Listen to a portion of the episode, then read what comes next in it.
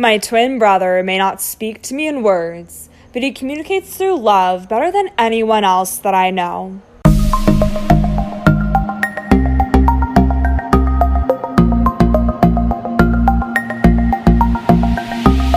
Hello, everyone. Welcome to the Beyond the Waves podcast. I'm your host, Julia Taranzak, and my twin brother Michael has Down syndrome and is my inspiration behind everything that I do. My mission is to share the lessons I've learned in unconditional love through growing up with Michael, to provide a means of healing while empowering you to achieve what makes your heart sing, all while revealing the beauty behind each individual who has Down syndrome.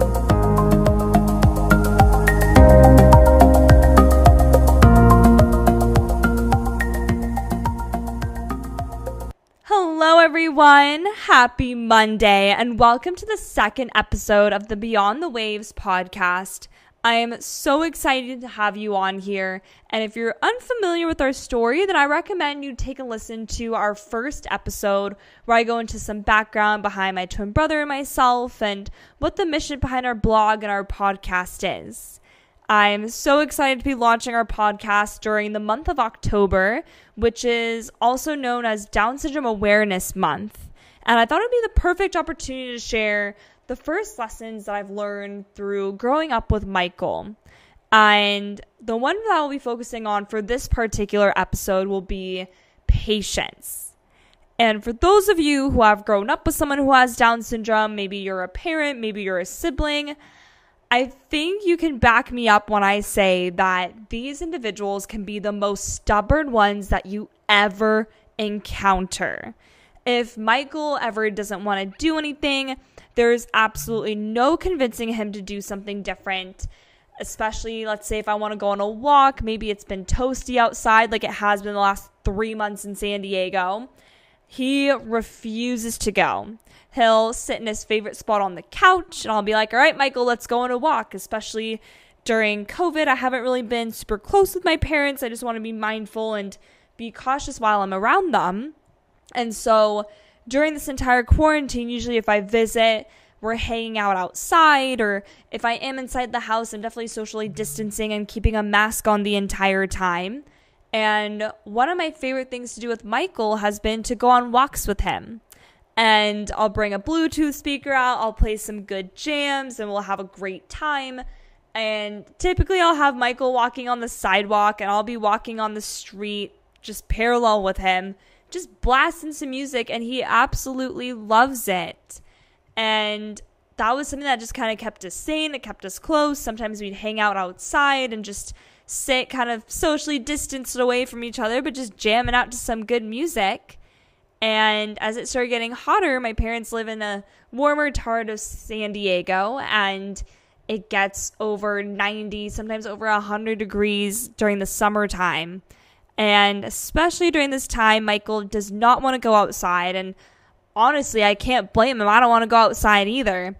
And if I, when I have been visiting, I try to go later in the evening time so we can kind of go out when it's a little bit cooler and Michael refuses to go.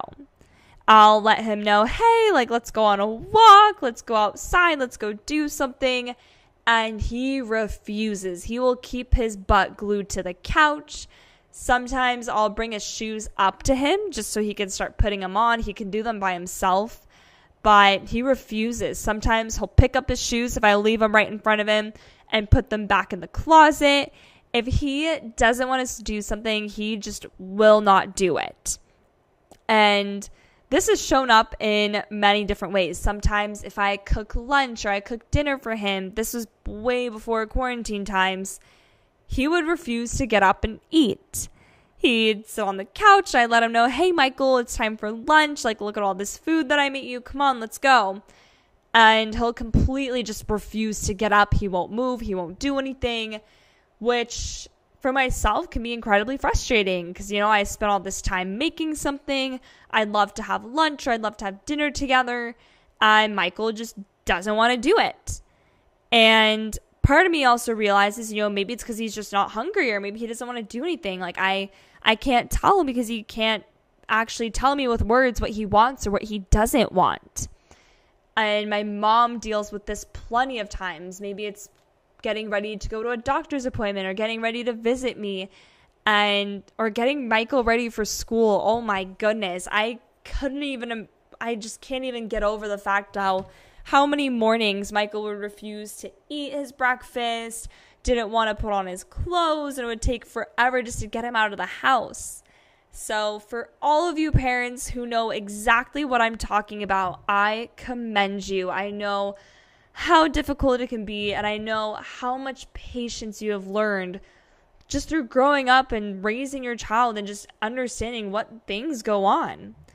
And as frustrating as some of those moments can go, I'm so grateful for how much patience I have learned through growing up with Michael. And there's a few reasons why patience is so important. And I'm not just going to go into why it's important. And some of you, if you're maybe not even related to someone who has Down syndrome, you're maybe listening to me and be like, cool, Julia, thanks for telling me all this. But like, how do I learn patience? And don't worry, I promise I'll share some advice towards the end because I think patience, I mean, some people say patience is a virtue, others say that patience is a form of wisdom because patience demonstrates that we can really truly understand and accept the fact that some things just have to unfold in their own time. And for myself, this truly resonates, especially with Michael. I've mentioned beforehand, but he's completely nonverbal. And if you were to ever ask me if there's anything I would change about Michael, no, I love him exactly the way he is. But yeah, I'll be honest, I wish that he would speak. I always wish that there was some better way for us to communicate with him. We've tried so many methods. I if any of you one of you guys are going to tell me you should try this or why haven't you done that, I promise you we have done it. And some things simply just don't stick or they're just not working out for us right now. And about a year and a half ago is when I finally started to accept that maybe now is just not the time for Michael to speak. Like it was something that I've always wanted to force and I've always wanted it to happen. And this act of me wanting to control and this act of me wanting to force it to happen just made it even more painful to experience. It made it even more frustrating.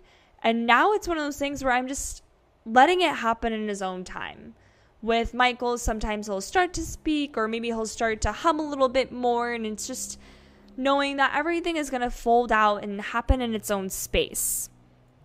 And with regards to patience in your own life, I think it's so reflective in so many moments and it's so important for so many of your relationships, not just with other people, but especially with your own self. And some quote that I really love from Oprah is that the other great lesson has been all success comes with patience and with patience comes power. And if you let that sink in, when I hear a quote like that, it kind of makes me realize that patience also means surrendering. Patience means trusting that things will unfold in the way that they're truly meant to be. If you think about success, success is a long road. I think, especially those of us who are younger, especially those of us who are in our young 20s, who had just graduated from college, we leave school and we want to be successful. We see all these other adults around us. Maybe they're entrepreneurs, maybe they're business owners, or maybe they're just crushing it in their careers. And when you just graduate college, you still get to gain experience. There's still so much life that you get to experience. And finally, I remember when I graduated school, I remember I saw these people owning their businesses and doing their things that they wanted to do. And I had so much pressure upon myself that I wasn't doing anything in time, that I was working too slowly, that I was just going to be really behind on my goals and my dreams. And it was when I finally took a step back and realized that it's so important to carry patience in those moments that there are still skills that I get to learn right now in my youth. That if I take each moment and if I take every day, just day by day, take the lessons that I've learned and apply them moving forward, that in maybe five, ten years, I'll be able to grow something even bigger. Maybe I'll be able to achieve the big things that I wanted to a few years ago. But I just needed to take the time and space to learn certain skills or certain aspects before I get to that bigger picture goal that I want to be in. And I think patience is so important when it comes to your own personal growth. It takes a lot of time to heal from trauma. And when I got into college, I remember I heard a lot of concepts about healing from your childhood trauma and just healing from so many aspects. And especially whenever there was any sort of traumatic event, maybe it was with a some sort of family event. Maybe it was the death of a loved one. Maybe it was some sort of drama from school or an end of a relationship or whatever it may be. I remember I would put a timeline on myself and expect myself to think, okay, I'm going to be healed from this thing by three more months. Maybe this breakup just happened and one month I'm going to be over it. I'm going to be fine. I'm going to be ready to be out there again. Or if a family member passed away, I'd think, okay, I'm going to be over this in a couple months. Everything's going to be fine. And when we put timelines like that on ourselves, that's what creates a lot of tension. It holds a lot of pressure. And it, when we're controlling a situation, we're not allowing our emotions to really truly flow and truly be released. And when you start to surrender and you allow patience to settle in, that's when you truly get to heal from whatever things may be going on. A couple years ago, I realized I had a lot of healing to do from some traumatic experiences growing up. And I put those timelines on myself. I remember I was like, okay, I know I'm really people pleasing sometimes. I know that I get scared of speaking up at some other moments. I realized that I can kind of play a victim and I had this like item, like a to do list for myself to learn on what to improve and what to fix. And I thought, okay, you know what? I am going to be healed from all this shit in just a few months. And for those of you who are also in a healing process, or maybe you're on your personal growth journey, you learn something new every other day, maybe every week. And it's like layers of an onion. When you're healing, you're healing different layers and maybe as you heal one thing you pull up something else and you're pulling up other traumas or whatever may be coming up for you. And something that i think is so important to remember is that healing is almost like a lifelong journey. That's something that i like to think of it as and i think healing can be really beautiful and it can be a really beautiful journey. It's not an easy one but when you have patience with yourself and you allow yourself and you give yourself grace that's when you can find the beautiful moments in your life. And something that I love about patience is that it brings inner peace into your life. Because, as I mentioned, if you're controlling a situation or you're being in, impatient, it brings a lot of unnecessary frustration into your life. It also scientifically will increase your anxiety and it'll also stress you out. And I don't think you need me to ramble on about how shitty stress is. I think you've all heard about it enough. Stress is just all over the place. So many of us feel stressed. It leads to a lot more trauma, it leads to illness. There's so many things that go on with stress. And that's why I believe it's so important to practice patience.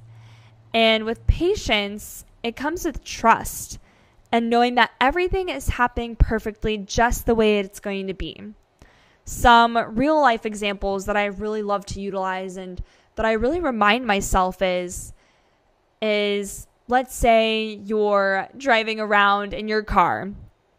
If you're around someone who's impatient, maybe it's someone who's honking a lot in traffic, or maybe you can't stand waiting in a long line at the grocery store. But if you trust that everything is happening perfectly, you never know what you could be saving yourself from. So, for example, I was thinking of things like, let's say you miss, you're driving and you're on your way to work and you're rushing and you're late, and oh my gosh, no, you just ran into a red light again. And I remember in the past, I get so pissed off and I'm like, gosh, like, why did this happen? I'd have somewhere to be, I have places to go. Like, why is this happening to me? And instead of thinking, why is this happening to me? I changed my mindset into, what is this doing for me? Maybe because I'm waiting a little bit of extra time at this red light, I'm avoiding a car accident that could have happened. Maybe if I'm waiting a little bit longer in line at the grocery store, maybe I'll bump into someone that I needed to.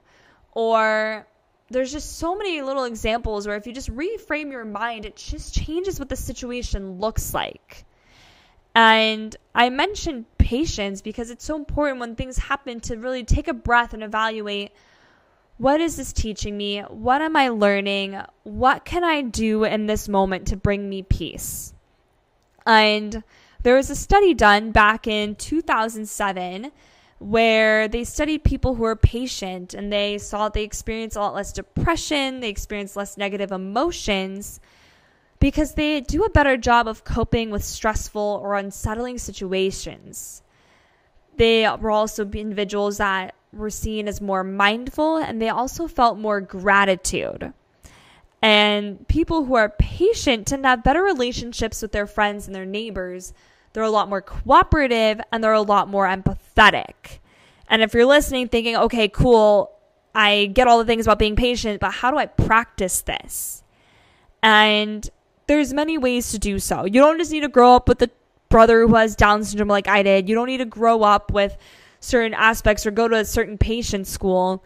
There's different ways that you can practice this and utilize it into your own life some of my own personal tips, especially when it comes to gratitude, is I think so many people have shared this, but it's so important is if you're starting your personal growth journey, it's so important to start with a gratitude journal. And this can be super small. And this can be picking up a journal every single day and writing down just three things that you're grateful for. It takes about, I believe it's oof, off the top of my head, maybe three weeks for you to develop a habit. And if you do this every single day, not only is it shifting your mindset into looking at places to be grateful for, but it's reprogramming your subconscious. So, moments where you're feeling frustrated or you're feeling really controlling, if you look into a space of gratitude, it helps shift your perspective and see what else is out there for you. I also really love just the art and the practice of yoga and meditation. When it comes to patience, I think this is really huge. And when you're on your yoga mat, you learn to focus on your breath. And something that I think is really exciting and beautiful about yoga is that you're moving through really challenging poses but as you're moving through each pose or each asana, whatever you want to call it, your main focus and your intention is on your breath. And by moving your body, it's almost distracting your mind from going into the monkey brain state and to instead stay calm and stay serene. And I truly believe that this p- place of calmness, this place of serenity is where you can truly plant the seed of having patience. I remember back in, oof, I want to say a little over a year ago, I was teaching yoga and I used to be so incredibly anxious. And one night I was driving home after teaching. It was late at night. I was driving along in Pacific Beach. It's kind of a busy town here in San Diego and popping on Saturday nights. And all of a sudden, I'm driving over to a friend's house and an RV just blasted through a stop sign and cut me off. And I was probably four or five inches away from hitting this guy. It was out of nowhere. I was driving on a busy road and I don't know how we didn't hit each other, but we didn't. We were fine. And normally in those kind of situations, I would have my heartbeat racing. My heart would feel like it's pounding out of my chest. I'd be really shaky and freaking out and can't really breathe. And in that moment, I was completely fine. And I was about a minute away from my friend's house, so I was like, okay, I'm gonna park my car and then I'm gonna get really anxious. Like, I know it's just gonna hit me a little bit later. And I park my car, I turn off the ignition, and I'm completely fine. And I think that's one of the most beautiful things about yoga is that it really truly shifts your mind, it shifts your subconscious, if you're dealing with a lot of anxiety, it may not be the cure, but it sure as hell is a really amazing, incredible tool to practice this. And along with meditation, I mean, yes, if you're practicing yoga, you'll meditate at the end. And I think it's really beautiful because, like I've mentioned, when you're moving your body, you're distracting your mind. You're focusing so much on your breath that it releases all the shit that might be in your brain. Because I don't know about you guys, but sometimes my brain will move at 5 million miles an hour and I have all these thoughts and I need to do this and I need to do that and I have this thing to do and oh my gosh, why did I do this? And when you practice yoga, you have that space to just calm and ease your mind. And when you're meditating, it teaches you to stay in a calmer state and to simply be an observer of your thoughts. And I think this is really important when it comes to patience, especially in the sense of, you know, I mentioned earlier that those who are patient have better relationships with their friends and their neighbors. And I see this especially when it comes to stressful situations. Whenever there's conflict and we need to talk about it with someone or fight with them, whatever it may be, emotions can really fuel the words that we're saying. And there's so many times I've noticed my friends will say something that they completely regret. Maybe they splurted something out and they regret it later, but in the moment, that's just what they needed to say. And I think something that's so important when you have patience with yourself or with others is that before you ever interject or before you argue back, is to simply take a breath just by taking a breath before you respond back allows you to gather your thoughts and allows you to make sure that what you're saying is intended with a better purpose rather than just blurting out something that you just want to say. And I think it's just, it's incredible when you practice patience, just how you see it shift your life in so many different little ways.